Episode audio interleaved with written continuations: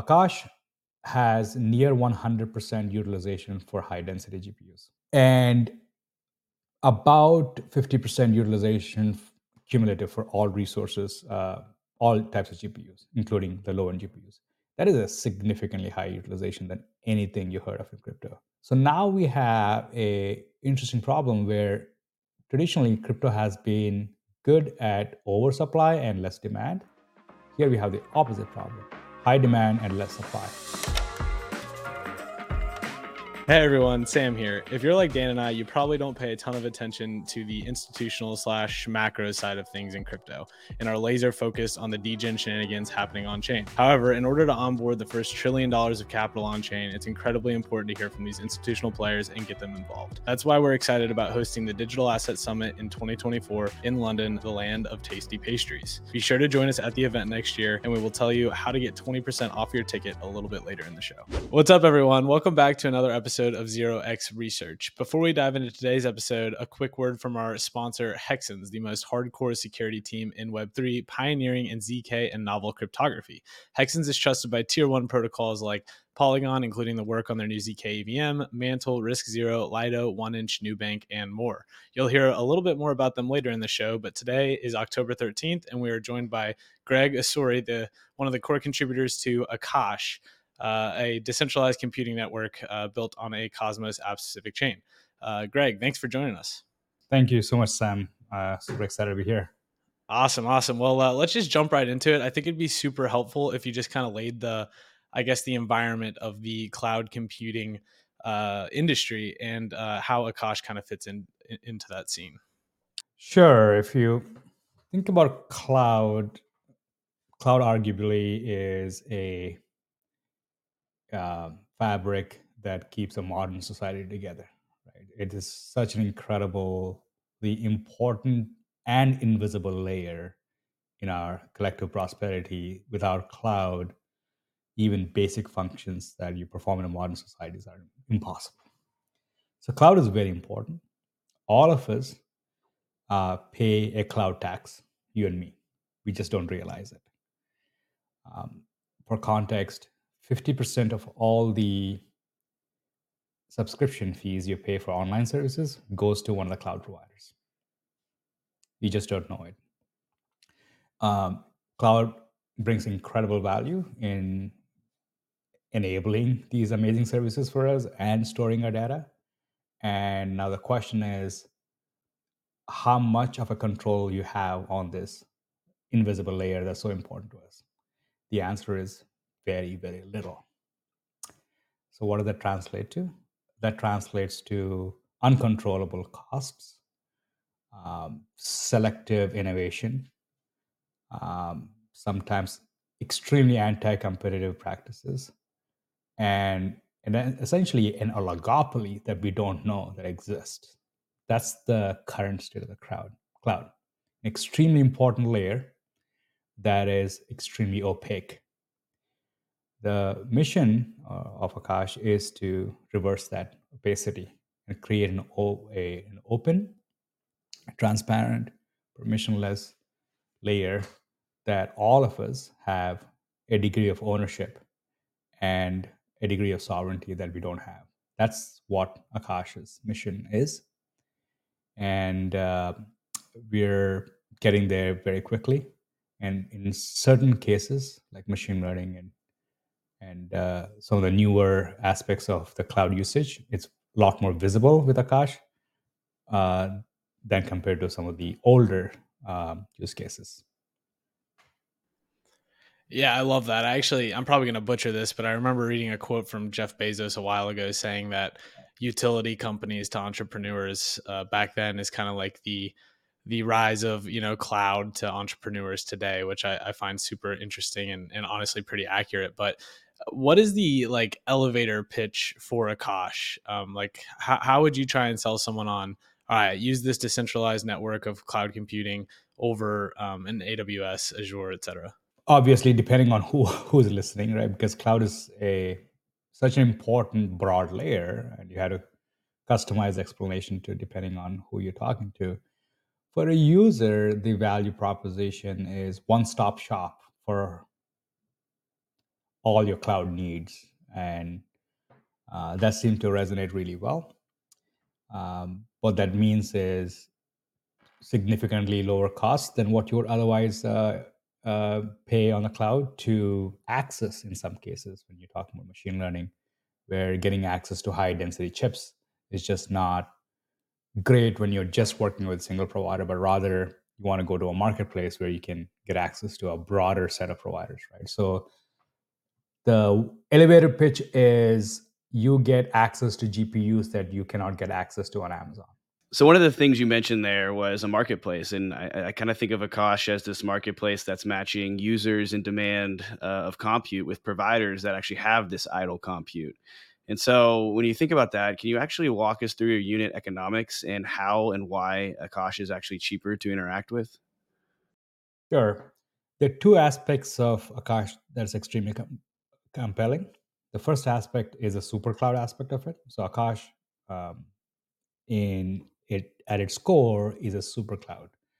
A super cloud is, you know, like it said, it's a superset of a cloud that aggregates compute across different providers, both private as well as public, and gives you a federated access point. So as a user, uh, to get compute, you don't have to go and integrate with hundreds of providers, but rather come to a single place and you get access to these providers. The second aspect of Akash is a marketplace. So the way you get access to the providers is buying services or leasing services providers in an open setting, um, typically in a reverse auction mechanism. So you specify your needs and you specify what you're willing to pay, and providers bid on it, and you win the workload. That is an extremely uh, unique aspect of Akash and very compelling because now, um, you know, now you have a degree of concentration of computational power where computational power has been traditionally hyperfragmented. So, what does a unit economic look like? It depends on the resource uh, you're uh, buying.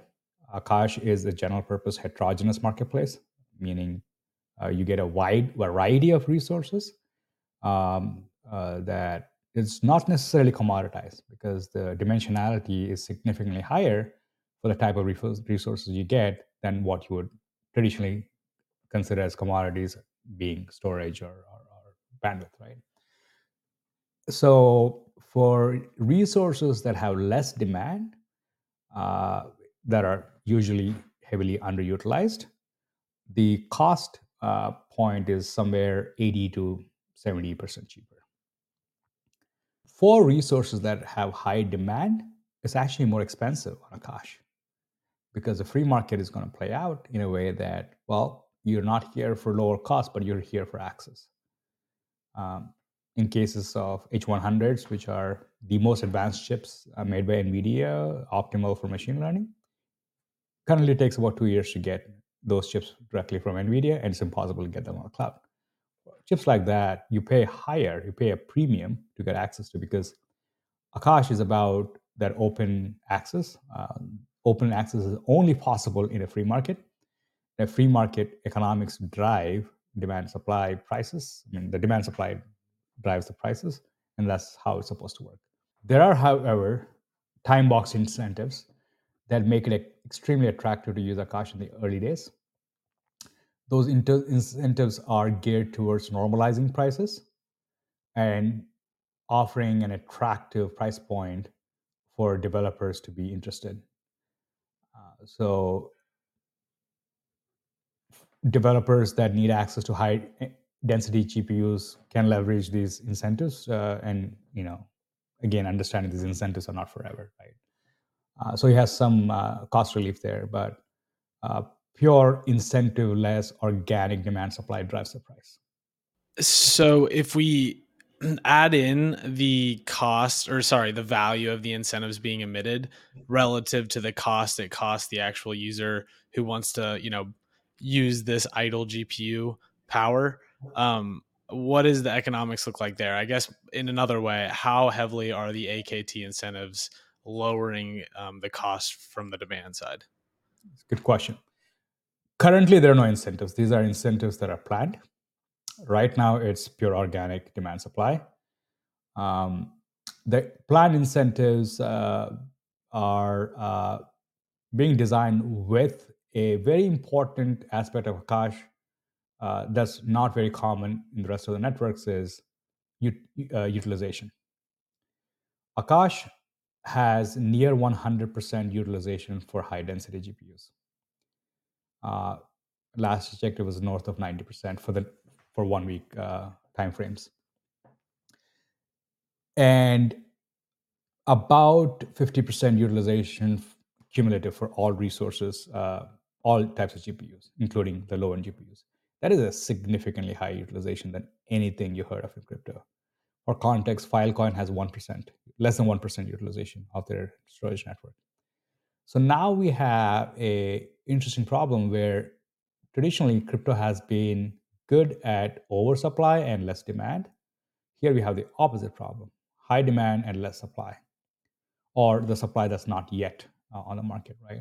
So we have to carefully design these in- incentives in a way that we're not interfering, over interfering, and over price capping these uh, resources through incentives or not, or through protocol enforced price caps. Uh, at the same time, we have to ensure there is enough supply uh, in the marketplace for it to be attractive. Like if you go to Walmart, if you see empty racks, not great. Doesn't matter how big the Walmart is. It's really that's that, that challenge. So now we're uh, uh, in the phases of uh, doing a pilot because the design space now is a lot more complicated than just pay out for for for chips that most people were used to, like Helium, right? Like Helium bootstrapped the network massively before uh, getting a demand, and they're still not yet there when it comes to demand. So we're taking a lot of those lessons and uh, designing a, a, mechanism where uh, the incentives uh, are right to bootstrap the network up to 50% oversupply. And uh, once you reach a threshold, the incentives go away, right? So we're trying to optimize for 95% utilization on the provider side um, with an amortization profile of a year to 18 months for the chips and 50% oversupply for the overall network. So it's attractive for everybody that's what we are targeting in terms of incentive uh, deployment.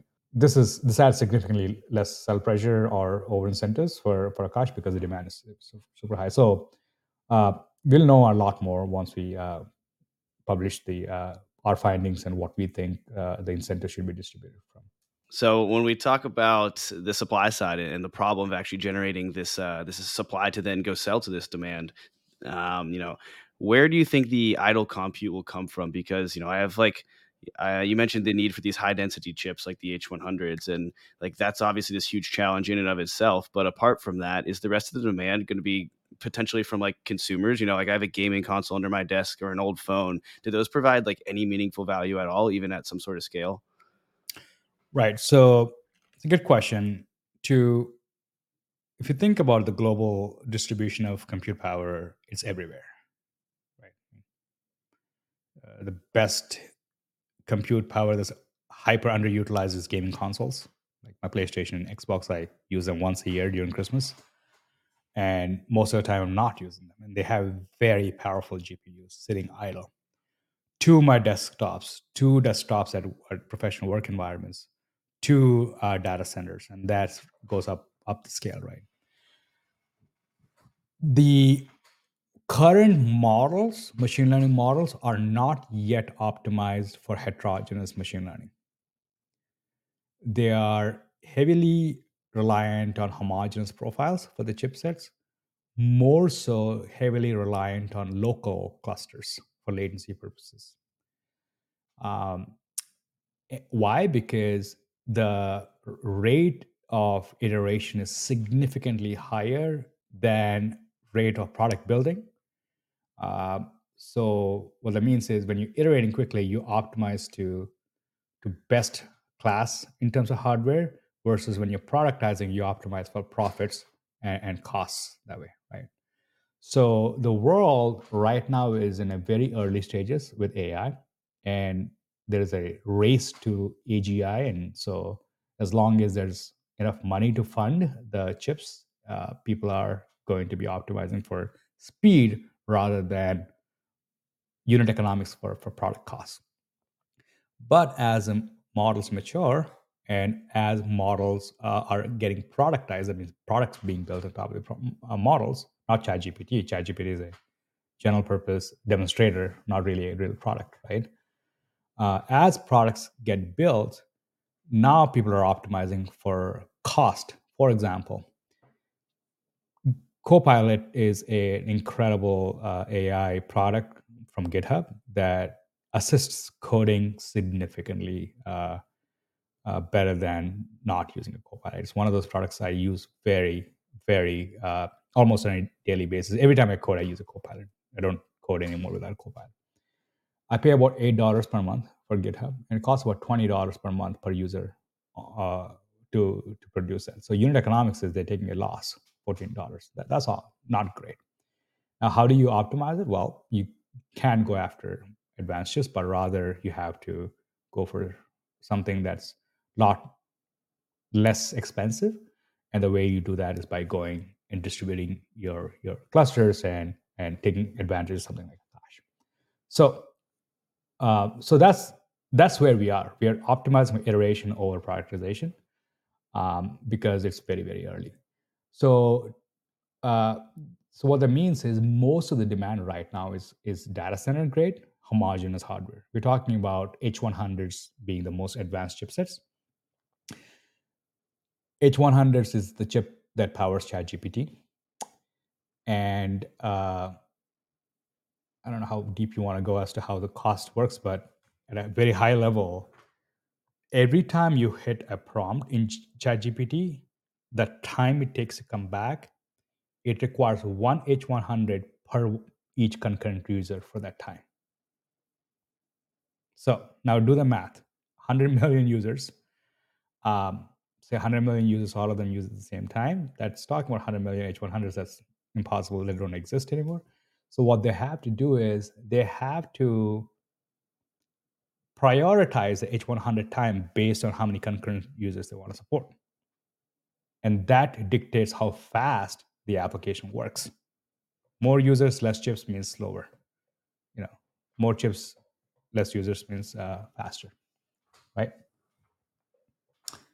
Um, so yeah, so uh, is there is ChatGPT's or OpenAI interested in optimizing costs? Yeah, they are, but are they more interested in getting to GPT-5 and AGI? Yes, they're more interested in that. So that's where we are at, at a whole at a level. There's a lot of work happening to leverage heterogeneous compute. There's a lot lots of teams that are working on them, all the way from academia as well as industry. Uh, in fact, there's one team building on top of Akash that's uh, too early to say, but one team that's focusing um, on uh, using heterogeneous chipsets. Uh, that means you can train on a 4090 and H100 at the same time, leveraging the, the compute power from, from each of these chips. Um, this team is based out of uh, NYC, uh, NYU, uh, very advanced, uh, you know, machine learning lab. They they seem to know what they're doing. there are lots of teams working on it, and so can long answer short is like can you home gaming PC use for training? Yes, one day. Not yet. Uh, what can I run right now on a gaming PC? There are a few workloads you can run, mostly older models that are optimizing for products versus optimizing to iterate quickly. Um, older models, be it um, Llama, even Llama 2 to a certain degree, right? You can run fairly decently on a 4090. Uh, uh, 4090 or you know is, is the most advanced gaming PC, right? Uh, the RTX 4090. Um, in fact, the ADA A6000, uh, which is the uh, RTX 80 6000, which is also considered to be gaming, I assume, but that's taking that's getting very popular these days with machine learning. There's more than A100s and H100s because the cost is lower and on-chip memory is higher. So we're seeing gaming PCs actually getting a lot more used uh, and the rate at which uh, they're getting used is going uh, is on an uptrend. So that indicates that yes, not not very distant future, these gaming PCs will be a lot more usable. But as of now, not really. That's the that's the long pointed answer as to why uh, where the landscape is. What's up, everyone? As we explore today's blockchain landscape, let's take a moment to recognize Hexens, the premier cybersecurity provider in Web3. Hexens is trusted by tier one projects like Polygon, including a security review of the new Polygon ZK EVM, Mantle, RISC Zero, Lido, 1inch, Nubank, and more. Get a deep dive into your technology stack with the most comprehensive analysis in cybersecurity consulting. With over $55 billion secured, they cover everything from smart contracts to blockchain to Web2 pen tests. There has been nearly $7 billion of total value hacked in crypto's nascent history, so it's safe to say that your team has a lot on the line. Don't skip out, take your security seriously, and choose Hexens. Don't forget to mention 0x Research for a free Web2 pen test with your partnership, and you can reach out to Hexens at hexens.io or find them on the ground at DevConnect. Without further ado, let's get back to today's episode. Now that's that's super helpful context. Um, just to kind of zoom out for a second too, because we did touch on how basically you have uh, people who want to buy idle GPUs, um, you know, put out kind of like a, a, quote and ask for suppliers to fill it. Can you kind of explain maybe prior? I believe there was a change in the mainnet six upgrade to this this uh, process. So maybe if you could explain how it worked before and, and how it works now, and any other uh, inclusions in the mainnet six upgrade that are important. So AKT is the native token for Akash network and the primary purpose is to secure the Akash network, which is a layer one proof of proof of stake network. Without AKT, the blockchain doesn't exist. Right? The consensus wouldn't work. The other options, proof of work, we all know how that goes. So the AKT also is a primary way to exchange value on the network. Uh, you pay for hosting using AKT. Providers earn AKT as a, as payment for their services. AKT is also the governance token. We had about I don't know 280 280 uh, plus uh, proposals so far, all being managed by AKT. Right, so it's a very active governance. Uh, AKT is also a sustainable mechanism for development. Uh, there are about 250 uh, developers or contributors on Akash network. Um, some incentivized, some not, but there, are actually AKT incentives if you actually develop on Akash network, and you know that comes from a public goods uh, public goods funding uh, mechanism on Akash, right? So AKT is integral to Akash. Without AKT, there is no Akash.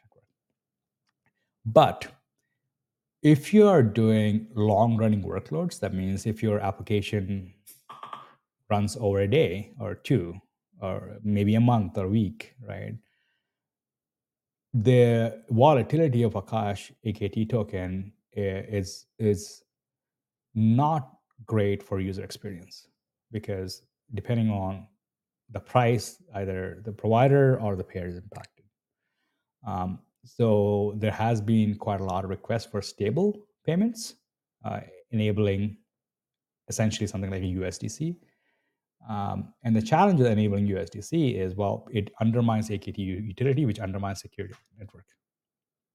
So the AKT utility uh, or the security of the AKT uh, token or Akash network in general is directly proportional to the economic value of AKT because uh, if the economic value of AKT is lower than the economic activity that happens on Akash network, it becomes a target for for uh, adversaries. So that's why if you use USDC, you pay a fee to the blockchain, an incentive that's distributed eventually to the AKT holders in in form of a take model. So you are either taking or making liquidity on the Akash network and using USDC, a portion of the fee goes back to AKT stakers as an incentive to to to uh, secure the network. Um, that's the role of USDC and AKT right now. Okay, great. Yeah, that's that's super helpful. And I, I was curious. So, what's the idea behind? Keeping fees so low like 80% yes that's probably enough to like be like all right i want to use akash uh, uh, opposed to um, an aws potentially but given how important this value accrual is for akt and the security of the network have you guys ever thought about maybe increasing that or i guess just what's your plan on that long term? So we don't have any control over price right? It is a free market that sets the price. So the again it's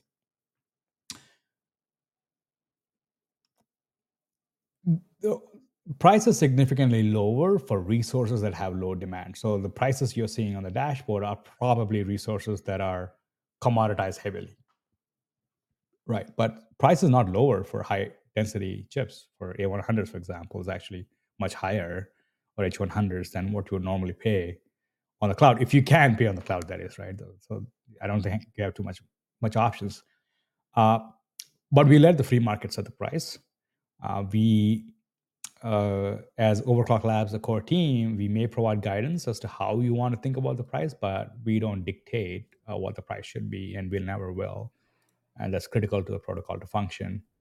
And um, so if somebody is just having a bunch of A100s, they're not training, they just want to put them on Akash, they are, you know, they got they got them for lower cost and they just want to make some money, right? Like it's great.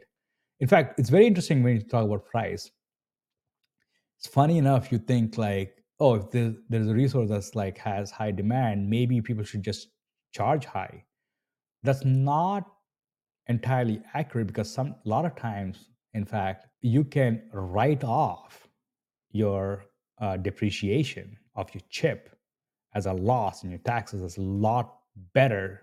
It is sometimes beneficial to charge lower for even high demand chips and write off the loss and the amortization in your taxes than to actually make profit uh, of running uh, this leasing operation on Akash, especially if you have a profitable business unit that's making too much money.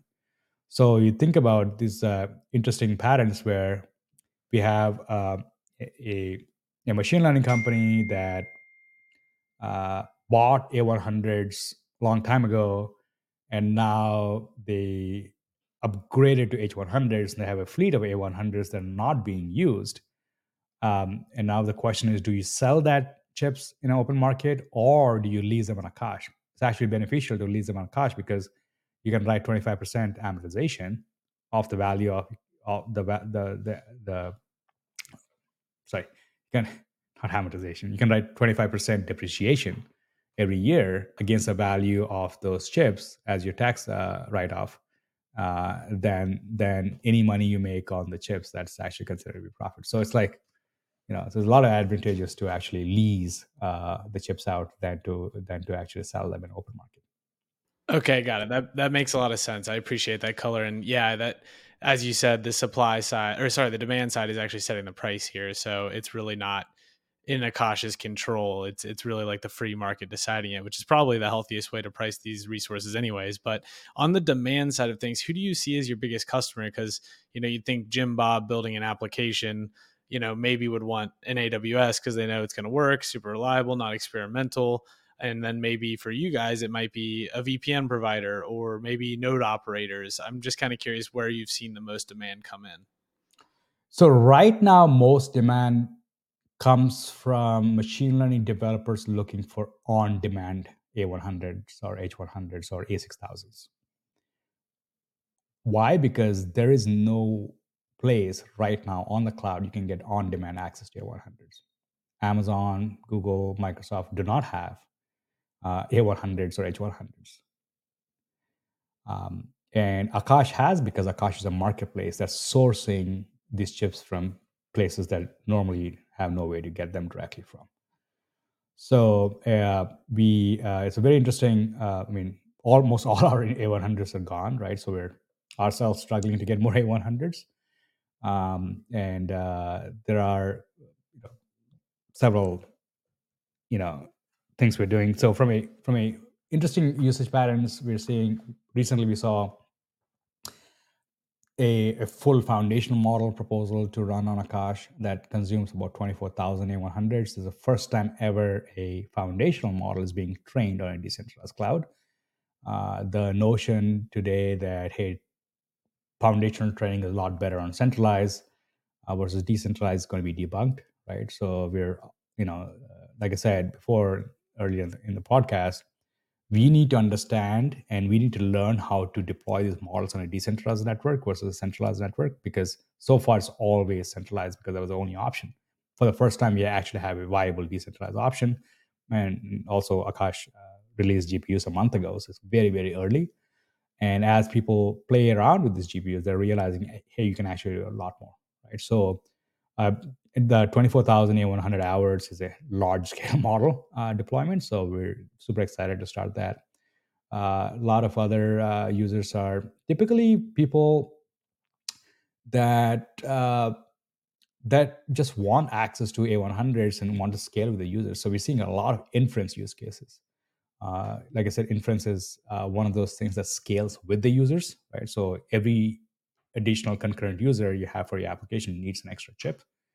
Uh, so training is like a one-time job, but inference is more of a continuous uh, jobs, right? So we're seeing quite a lot of demand from inference, and I think that's going to be a trend. I think 80% of our demand is going to be inference, and 20% will be fine-tuning and training. Uh, third type of application that that uh, we're seeing is fine-tuning applications. Uh, fine-tuning applications are essentially models that learn from the user and uh, continuously improve based on users' uh, data set uh, than just inference models that don't really learn from you. Like ChatGPT doesn't learn from you. ChatGPT does things for you, right? It doesn't. Uh, uh, uh, not yet, right? It doesn't yet um, customize how it speaks based on how you speak. For example, like you can't train ChatGPT to be like speak like the way I speak. You know, learn from all my emails, right? Like, and write an email like the way I would write an email, right? Make the imperfections that I normally have in my communications because you know ChatGPT sounds too proper and too right. I don't want that to sound more human. So things of that nature, you need to fine tune the system. So that's not quite possible today on, on shared models. So folks want to do their own fine tuning. A big challenge we see with uh, Copilot is Copilot is great for recommending code, but it doesn't learn anything from my code. So it doesn't, it'll give me random examples from the globe, and I don't consider they're more bad programmers than good programmers. So you end up getting code that's lower quality than higher quality. Uh, in order for it to be higher quality or the quality I de- deem to be higher, I wanted to learn from me and my team and code repositories that I deem to be high quality. So that we call that fine tuning, right? So there's quite a lot of use cases of fine tuning uh, that's coming onto Akash and also privacy use cases where, hey, I want you to train on my code. I don't want to share my code to the rest of the world uh, for them to learn and and and and uh, you know out innovate me. So a lot of sovereign AI, we call it, uh, use cases that are coming on Akash. There's a lot of incredible use cases that are not uh, that people don't want to use the cloud for. Okay, that makes a ton of sense. And one of the things you mentioned was the recent proposal that passed. So that that proposal was for 24,000 A100 hours. How hard is that going to be to like actually obtain those hours? Like, does the network have those chips available today? Uh, ramping up, not yet. I mean, okay. all the A100s are gone, so we're working with providers to to very hard to to start this model. Um, we do have access in the pipeline uh, to get these chips. Uh, the question is uh, uh how and when, because the chips are in high demand. Right? Um, yeah, it, it's definitely possible. We we ran a bunch of uh, benchmarks. Uh, we have a high degree of confidence it's possible, but only we're going to know is like actually do the training. So God knows what we're going to find on the way, but we're very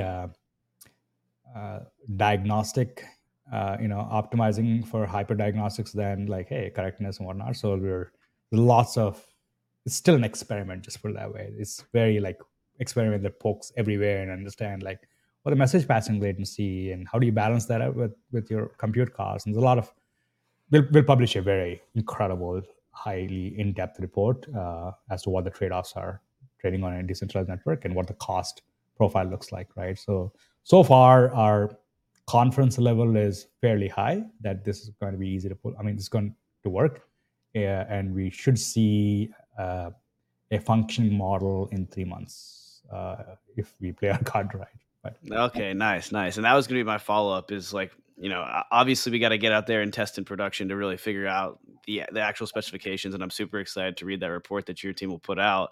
Uh, but like, what are your early suspicions about what the benefits will be? Like, is it going to be cost? Is it going to be speed? Is it going to be uh, like what are the what are going to be the real real drivers of why decentralized cloud computing is better than centralized for specifically for training these models?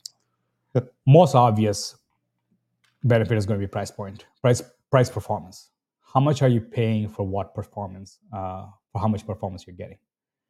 Uh, the goal of Akash is to reduce that price for the performance that you're getting. Right? So, uh, of course, the this particular model is homogeneous in, in, the sense it requires A100s and A100s only. Uh, the next big experiment will be heterogeneous uh, training, right? Can we use 4090s? Can you use A6000s or H100s or whatever we can get? Uh, so uh, this is not the end of our experimentation. The benefits are obvious. You know, cost. Can we actually use a decentralized network for training? No one has proven that so far. Right? So if we can prove we can use a decentralized network for training, then um, we may not get the cost advantage on the first run, but we can put a model where if the cost of A100s is lower, especially the subsidies that we can offer in the early days at least, um, uh, it might be actually beneficial to run a, a, a, a, decentralized cloud. So, yes, the goal is to prove that price point is an optimal price point to run a decentralized cloud than a centralized cloud. Um, on top of the fact that hey, GPUs are the new oil, and whoever has GPUs, uh, you know, essentially controls their destiny in terms of their AI, right? I'm a big believer in sovereignty when it comes to AI. I'm a big believer in decentralized compute networks where I should own the A100s or H100s, uh, um, you know, that uh, that trains my AI, and I want to control the cost. Like today, we saw the invisible tax we all pay. Half of every dollar we pay goes to a tax collector that we don't know who. I don't want that to be for AIs. For, for the first time, we have a new uh, technology stack that's emerging post Web3, which is AI.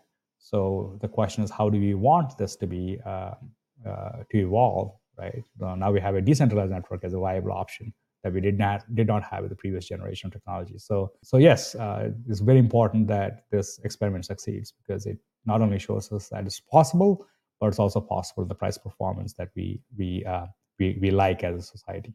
All right, everyone. I'm excited to tell you a little bit more about crypto's flagship institutional conference, the 2024 Digital Asset Summit in London. The UK's open regulatory environment has laid the groundwork for growing institutional adoption. DAS brings together over 600 institutions that manage a collective $800 billion in assets. So there's no better place to hear perspectives on digital assets than straight from the world's largest capital allocators. This year's speakers lineup is fantastic, and we're going to hear insights on macro trends, RWA adoption and utility, the fluid regulatory landscape, the evolution of stable stablecoins, and more. Between the all star speakers and the relevant topics, DAS 2024 is a can't miss event for anybody interested in the growth and maturation of our industry. Hit the link in the show notes to secure your tickets and be sure to use the promo code 0x20 for 20% off. I look forward to seeing you all at DAS London in 2024.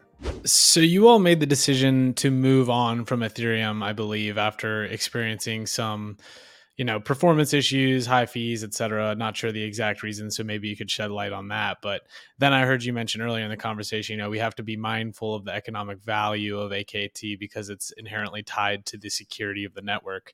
Um, how would you i guess define the trade-offs between the the two tech stacks? And if you're doing it over again would you make the same decision? We began prototyping on ethereum in 2016 uh, so very early, before we wrote the white paper, we wanted to, uh, well, do a proof of concept and check the viability of a decentralized stack, whether it's ideal for a infrastructure network like Akash, right?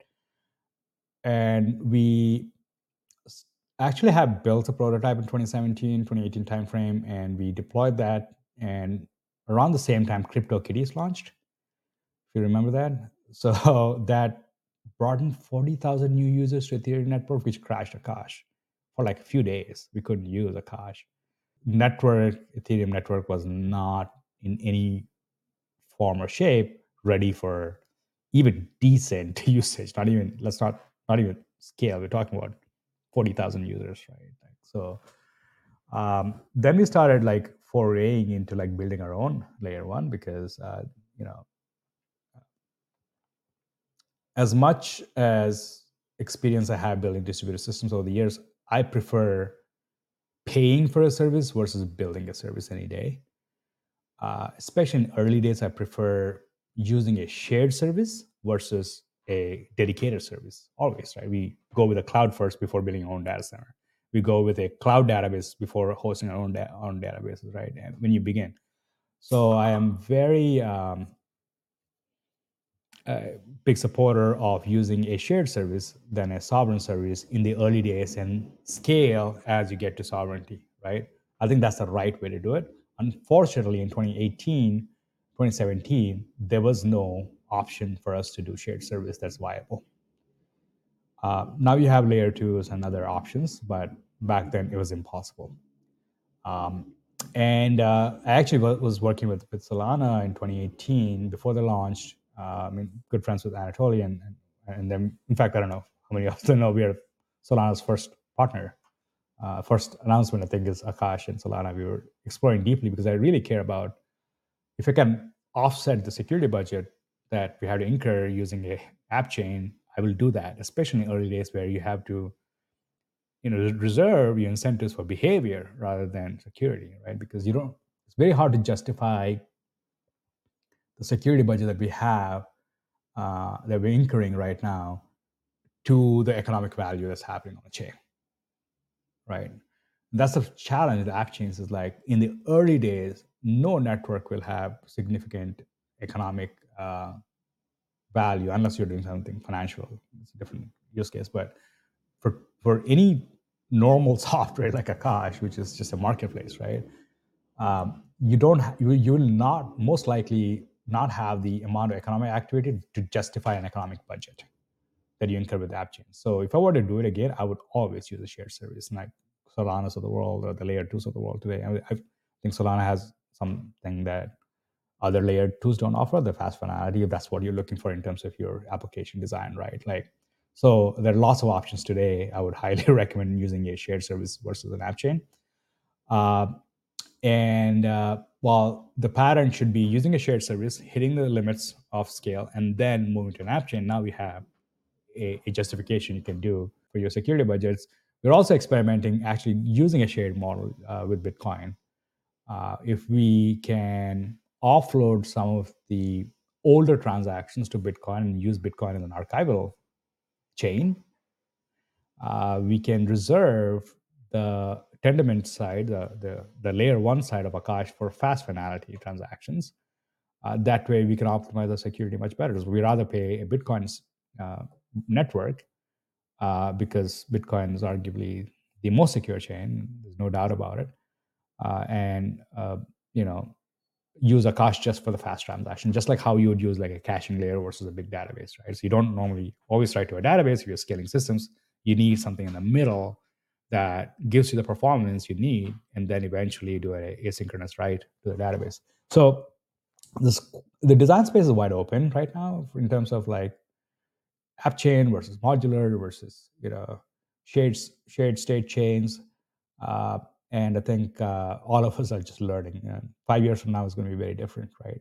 Why why build all of this on a blockchain in the first place? Because you know you the problems you just described are in some ways immovable mountains, and your team has to spend time about building thinking about building the best product this marketplace as well as building the infrastructure uh, that that actually supports this best product and so what benefits of the blockchain of, of a blockchain in general are like okay this is this is worth the the extra effort our team has to go exert and to make this thing possible it's it's a, it's a big topic but the most important aspect for me and everybody has their own views as to why blockchain for me is open source enablement.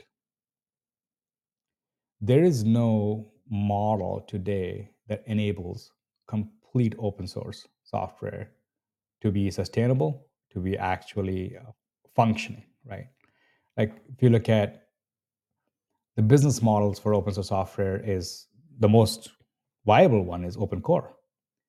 Open core means you open source a part of your software, but you keep the majority closed uh, and you charge money for it. That is inherently against all the ethos and values as open source developers. Like Linux was never open core, right? Any software that's sufficiently scalable and TCP/IP is never open core, right? Imagine TCP/IP being open core. Imagine saying that, hey, You can send basic packets, but the moment you want high speed, you pay to TCP/IP's company that has shareholders. So if you want to create really hyper scalable uh, that has network effects, that's purely open source. Decentralization is the only way I can challenge anybody to to to challenge my assumption because there's no there's none. Now, okay, uh, why? Because crypto adds a network aspect to open source that never existed before. Akash is possible because it's open source, and open source is foundation for hardware for for anything infrastructure, right? You in 2023, if you're a closed source company and offering infrastructure products, people will laugh at you. I mean, people will not take you seriously to any degree. So forget getting any degree of adoption, let alone the other benefits open source software comes with. Contributors, Akash has 250 contributors, right? Most of them are contributing to Akash network because they love the network and because it's open source. Um, Akash, we saw recently that Akash is being experimented with in Department of Defense uh, because DoD sees some value in open source software and they're able to audit the software. They're able to look at everything underneath the hood. So when you have to deploy something infrastructure in something like a military establishment, good luck trying to do that closed source. So open source goes to places where closed source cannot. Open source can go farther where closed source can go faster, but not as far as open source can. Right? So if you want a truly global scale, uh, globally scalable, globally reachable network, it has to be open source. AOL, even though it provided value, did not succeed compared to an open source web browser. Right? And there's a reason for it. Right? Windows doesn't have nearly the kind of distribution that Linux has. 98% of the web runs on Linux. Why? Because open source, right? So open source is very, very important for globally acceptable technologies or, or, or, or technologies that spread across the world. Now, how do you make open source sustainable? Crypto. I love your framework for all of this. It's it's this has been, probably been my, my favorite question thus far. And and so you know you've mentioned the security budget and how your thoughts around that, and you've you mentioned using the AKT token for incentives, and that kind of just is like real time proof that using a blockchain gives you this liquid token uh, that can be used to kind of drive these extra incentives or or or really just like increase the participation in your product. Are you guys trying to think of any other uh, maybe, maybe like novel approaches to how a token can be used in a way that like a Web two company can't really uh, compete with? Well, you have incentives, right? I mean, like for example, the the shared ownership of the network is very powerful. Like I built software. I mean, 15 years I've been focused on developer uh, software. Uh, before Akash, I founded Angel Hack, Angel Hack is the largest hackathon-based accelerator in the world.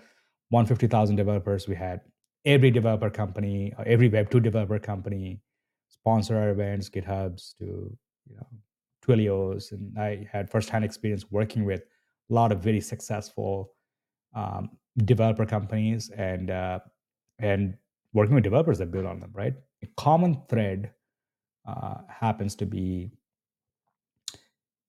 if you are a uh, company building on someone else's API, right? To advance your interest. The moment your applications gets popular, your API gets cut off. We saw that happen to Cardinals, like so many companies. There has never been a hyper successful company wherein that's built using someone else's APIs, except for maybe Stripe because Stripe is the only company that gives you payments with API. But for the most part, you cannot build, especially on uh, Amazon, right? Like the moment you get scale, Amazon will outcompete you, or will will uh, you know will try to acquire you. How do you build something that, as a builder, you have guarantees no one's going to pull your plug on you the moment you get success? Because that's a, a a precondition for me to build something on, on someone else's tech.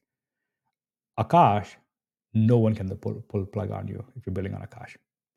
So we have eight different companies now building on top of Akash, different clients, different protocol clients, um, customized for their businesses that the and customized for their users, and they have guarantees that you're not going to pull the plug, and they have guarantees they can get GPUs on Akash. Right today, it's impossible to get GPUs on Amazon unless You're Anthropic, where Amazon will invest in you, unless you're this company, unless it's profitable for Amazon. So Amazon will choose who gets access to the APIs or who gets access to resources.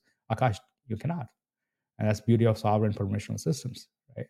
So that is such a powerful guarantee that Web2 can never provide, ever, right? So, um, and second is network effects through token distribution. The reason so Overclock doesn't have salespeople. I mean, we have BD, but we don't have salespeople. Especially, we don't have salespeople that's that's going to DC and doing lobbying to use the cash for DoD. But guess what? We have token holders that work for the military. I mean, DoD. Uh, there's a group of folks in DoD that uh, in Space Force, Air Force, and Marine Corps that we know of that love Akash because of values that are aligned with the sovereignty of you know military I consider to be the purest form of government. Um, and that actually are incentivized because they own a part of Akash. Now they have incentives to go take Akash to places where Overclock Labs cannot ever. Try that doing, doing that with a Web2 company, right? Um, and now we have on-chain incentives. You actually can get paid. You know, uh, you know, there's a proposal out there that'll that'll enable these incentives to, uh, you know, as a provider, by providing compute to Akash, you earn a portion or you get to own a portion of the network itself, which then lets you participate in the governance in terms of how much take rate you need to take. Well, if you have a problem right now, there's 20% take rate uh, that's governed by Akash uh, uh, AKT stakers that is voted on chain. If you want to reduce the take rate, well, make a proposal uh, and gather votes and gather support. So you control the destiny of how much you want and how much extract the protocol is in protocol. There's not a single Web2 company that can control that. You as a user control. So try do, try doing that with Web3. So there's enormous benefits open, permissionless, self-sovereign systems bring that Web2 can never even scratch the surface of. So those just three use cases on top of my head what Web3 can do that Web2 cannot. Like impossible, not not even like that's fantastic too. I agree wholeheartedly with everything you said. So we've touched on a lot of things here, but one thing I feel like we haven't touched on just b- before we go, I do want to get your take on kind of the supply side as it looks today. So, you know, what percentage of of these uh, idle GPUs are like completely independent, just organic growth um, that hasn't been um, maybe someone affiliated with the Akash Network core contributing team? Um, and then I'm also curious if there isn't you know 100% uptime or, or the performance is poor what are the ramifications uh, to the party supplying that power? So overclock labs uh, operates one provider. We have about 50 providers now on the network i believe. One provider is operated by overclock labs. That's 100% utilized utilized right now because uh, we are uh, i don't even remember the name of the provider because it's, it's it's a test provider right? We don't really we don't have enough supply uh, to satisfy the scaling needs of people. Uh, our biggest contributor right now for Akash is Foundry Digital, which is uh, uh owned by DCG. Uh, they, I think, bought like 56 GPUs or something. A lot of them, a lot of the A100s come from them. We had no idea they were going to be on Akash. They just showed up on day one. So then I had to scramble uh, to get to know them, and I had to go hunt Twitter handles and get a relationship that way, but our relationship established post usage, not pre usage. It's very important to recognize there. So all of our providers, to a degree, are operated by independent um, uh, companies, right? And it's definitely very challenging uh, not having control. And I mean, you're used to it, but the channels you have is just public channels. You don't necessarily have; they're not on your payroll, so you can't call them up in the middle of the night if something goes wrong be like fix it right? Like so you have to learn how to operate in a decentralized environment as a company that's trying to push the product out right? It's definitely challenging. Um, so the ramifications for underperformance is there are two aspects of akash right? Akash has a reputation model. It's not a uh, trust or like trust free model there's always a degree of trust right? Because you need to understand what the providers are uh, to improve reputation, we have something called uh, decentralized uh, network of auditors, attribute auditors, they call them. So every time a, a provider advertises a set of attributes, be it identity, be it performance, be it chips, or be it whatever attribute they say they have, it's audited by a decentralized uh, network of auditors that do off-chain auditing and publish a, a, a, a, proof on chain. So you, as a tenant that wants to use audit a, a provider like Foundry, can choose to choose an auditor and have establish a trust by association instead of instead of having to trust them directly. Uh, all aspects of uh, performance is published on chain, so uptime is, is the most important aspect. And uh, Akash doesn't. Uh, Akash has a bidding engine, doesn't have a matching engine. That's by design because ultimate decision on what provider uh, you choose depends on you. So you end up choosing what provider you want. So Akash doesn't make the choice for you. So you have complete control as a tenant on where you're deploying and who you're deploying to and what price you're willing to pay. Uh, so that way we can um, fight for fraud, right? So of course, if you have a Prudential provider, you're never going to use them. It's just like how you would not use a Prudential seller on, on eBay, right? Uh, and uh, and as a more number of people uh, use a provider, the confidence level for you to use a provider goes up because this provider has been around for a long time actually serving workloads and actually audited and signed by auditors and whatnot. In fact, one of the auditors, uh, uh, one of the most popular auditors in Akash, it's called Moultrie. They're DoD folks. They're former DoD, so they, uh, you know, they're the ones who implemented Akash internally and got successful, and they actually left their jobs to start a company uh, that, that, that to run on Akash. So, so you know, there's quite a lot of like incredible stuff that happens in the network, and of course, if you want your networks to be audited by DoD folks, right? And these are security specialists working for, uh, you know, working for DoD, so they seem to know what they're doing. Um, uh, the ramifications just reputation, and uh, you have lower reputation, you get lower business. Right on. I think I think that makes a ton of sense, and I, I, love the anecdotal stories you can include about the type of people that are working and involved with with Akash as well. That kind of just came out of their own passion and desire to see this network succeed. But but Greg, this was an awesome conversation. Uh, I really appreciate you joining us today, and I'll just kind of give you the opportunity to leave the audience with like one final thought, or uh, you know where to learn more about Akash or hear from you because I know you're a great follow on Twitter. Oh boy, final thoughts are always hard. So final thought is guess in light of what's happening right now with SBF and seeing the whole previous generation of um, bull market celebrities are getting washed out, and you have uh, entering a new cycle, as we like to call it. And I want folks to understand that it's very important uh, for us as an industry to self-regulate bad actors uh, versus uh, you know versus the government having to do that, which most likely is happening today, right? We want, as an industry, a self-regulated pattern, and, it's very important to recognize uh, a, a project's foundation, whether it's closed source and open source. There is an enormous amounts of projects in the top 100 coin market cap listings that are closed source projects. And it's very, very important to recognize them and weed them out not giving enough input. I don't want to name individual projects, but please keep, you know, whenever you evaluate a project, make sure that you can actually go to the GitHub and see the source code and actually see the people working on the project versus blindly trusting because they have a bunch of partnerships. I think uh, it's very important to reverse that. It's very important to look for signals in the noise, and the signals are usually um, are hidden in actual work, tangible work and it's not that hard if you look at someone's GitHub versus someone's know, Twitter handles or whatnot, right? So don't trust Twitter as much as you should trust GitHub.